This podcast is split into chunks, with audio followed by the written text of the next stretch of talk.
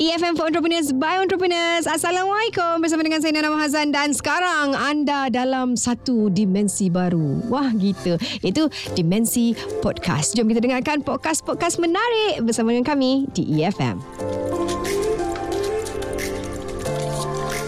Iaitu usahawan delivery. Ah, sebab apa? Selari dengan perkembangan teknologi dan juga pembelian melalui online ni turut mencambahkan satu lagi jenis bisnes yang semakin berkembang pesat iaitu bisnes delivery ataupun penghantaran. Okey, tak kira lah penghantaran barang ke makanan ke tetapi uh, kalau kita nak ikutkan bisnes ni uh, semakin menjadi cabang bisnes yang mendapat sambutan. Jika dulu ia dipanggil runner dan biasanya dikendalikan secara solo dengan menaiki motosikal basikal tetapi atas permintaan pelamban uh, pelanggan yang kian bertambah uh, bisnes ini turut menjalani beberapa inovasi seiring dengan permintaan. Ah jadi ini kalau orang tengok ada kekurangan di situ walaupun kita ada banyak delivery service yang telah pun ada di pasaran makin banyak juga saya tengok independent-independent uh, mereka yang menyediakan servis delivery ini. Ha kan nampak dah terbuka mata apa aku boleh buat bisnes? Delivery boleh. Ah, ada delivery tak? Ah, itu antara soalan-soalan biasa yang kita dengar ataupun kita lihat daripada pelanggan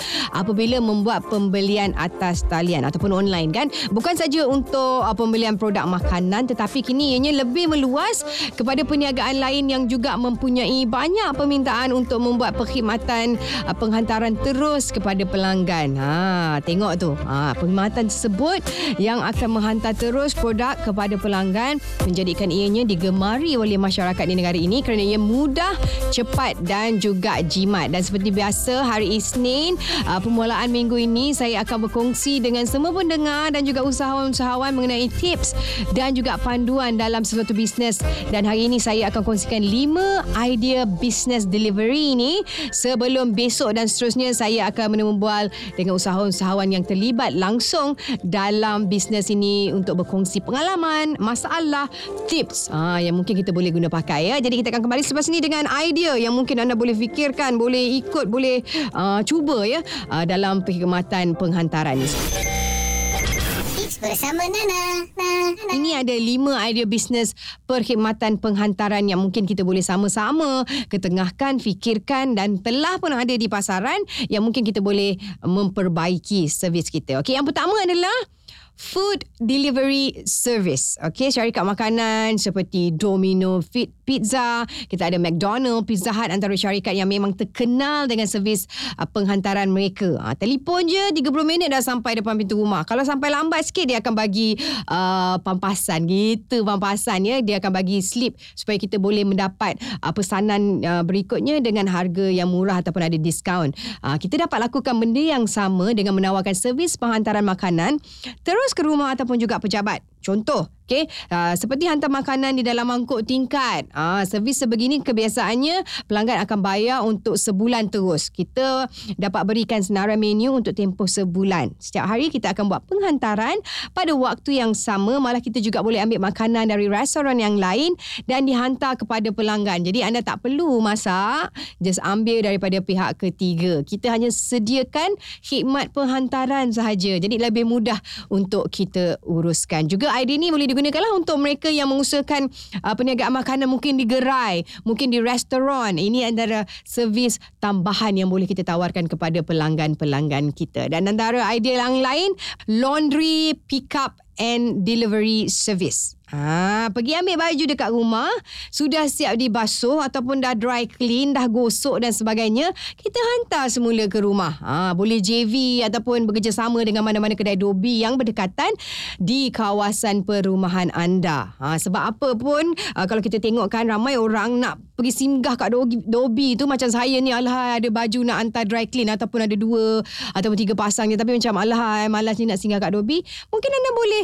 mengambil kesempatan kesempatan ini, peluang ini untuk menyediakan servis uh, delivery, ambil pick up dan delivery kepada Dobi dan juga kepada pelanggan. Ha, ini peluang uh, jangan dilepaskan sebab sekarang ni kalau kita tengok delivery biasa khusus kepada makanan dan juga produk-produk saja kan. Tapi uh, pick up dan delivery service untuk laundry ni uh, masih lagi berkurangan. Sebab di kawasan rumah saya sendiri pun belum ada lagi servis ini disediakan. Jadi saya pasti banyak lagi peluang boleh kita isi kepada anda usahawan-usahawan yang boleh uh, bekerjasama dengan pihak Dobi laundry uh, yang mana boleh menawarkan ataupun boleh bekerjasama dengan fee yang uh, menarik lah. Uh, jadi kita boleh usulkan kepada mungkin rakan uh, partner kita, partner bisnes kita ataupun kepada saudara mara kita ataupun uh, suami ataupun isteri kita mungkin kita boleh cadangkan ke ini salah satu sumber pendapatan tambahan. Dan idea yang seterusnya grocery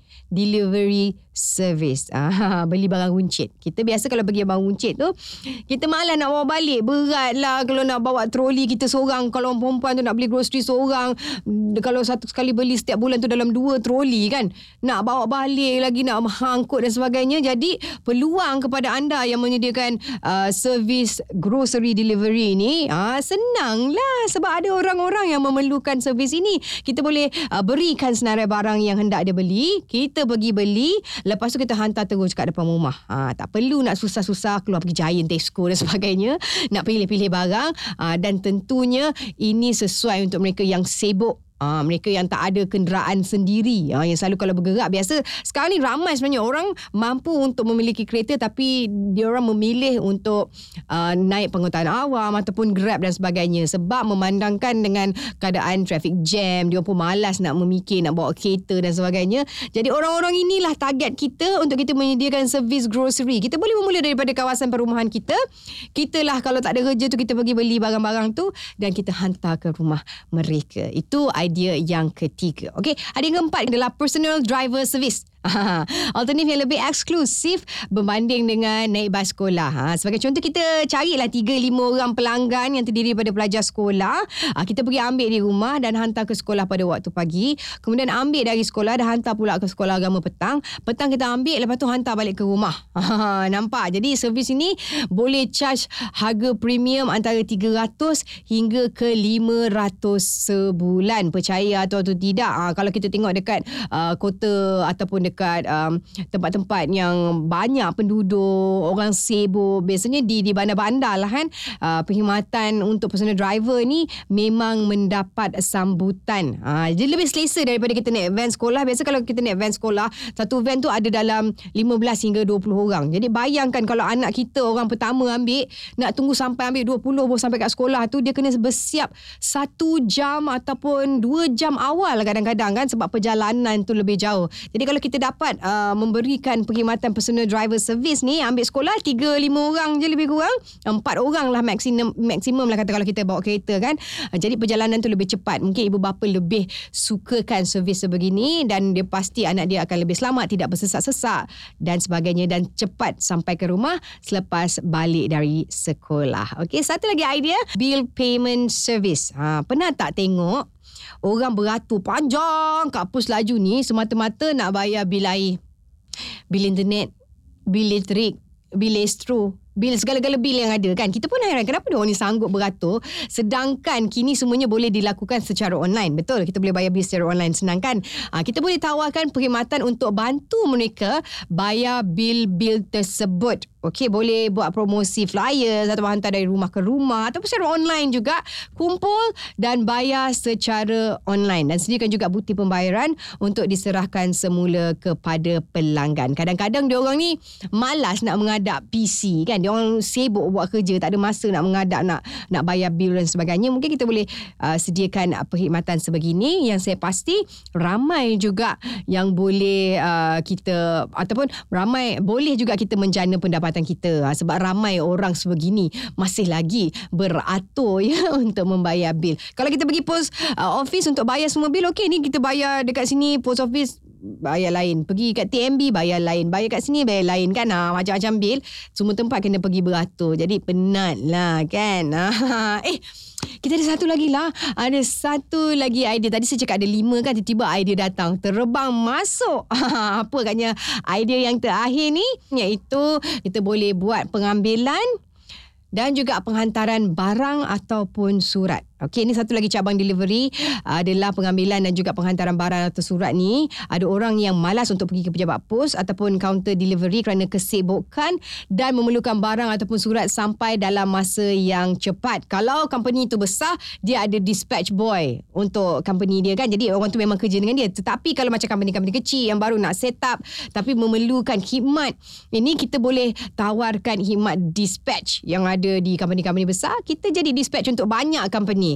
Why not? Jadi kita bolehlah menyediakan khidmat delivery dari pintu ke pintu. Oh, malah kalau uh, khidmat ni boleh menjangkaui kawasan ataupun lokasi yang jauh, pastinya kita boleh charge uh, mahal sikit, tinggi sikit, berbaloi dengan kerja yang kita lakukan. Baiklah, itu ada, ada lebih kurang enam idea yang boleh kita tap ataupun yang boleh kita ambil, yang boleh kita cuba kalau kita ingin menyediakan perkhidmatan penghantaran.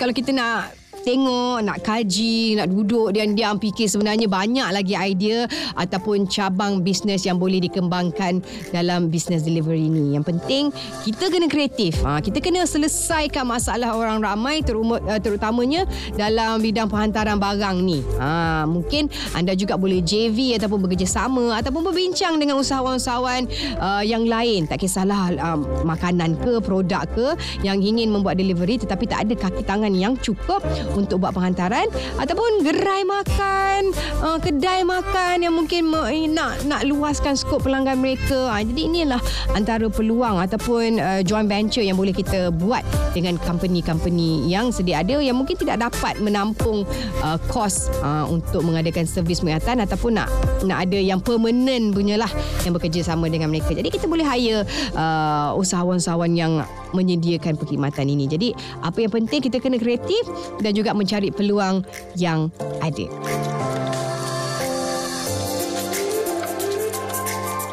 Itu dia antara yang menarik yang dapat kami sajikan untuk podcast kali ini. Pastikan anda terus scroll untuk dengarkan podcast-podcast yang lain. Tentunya menarik hanya di EFM for Entrepreneurs by Entrepreneurs.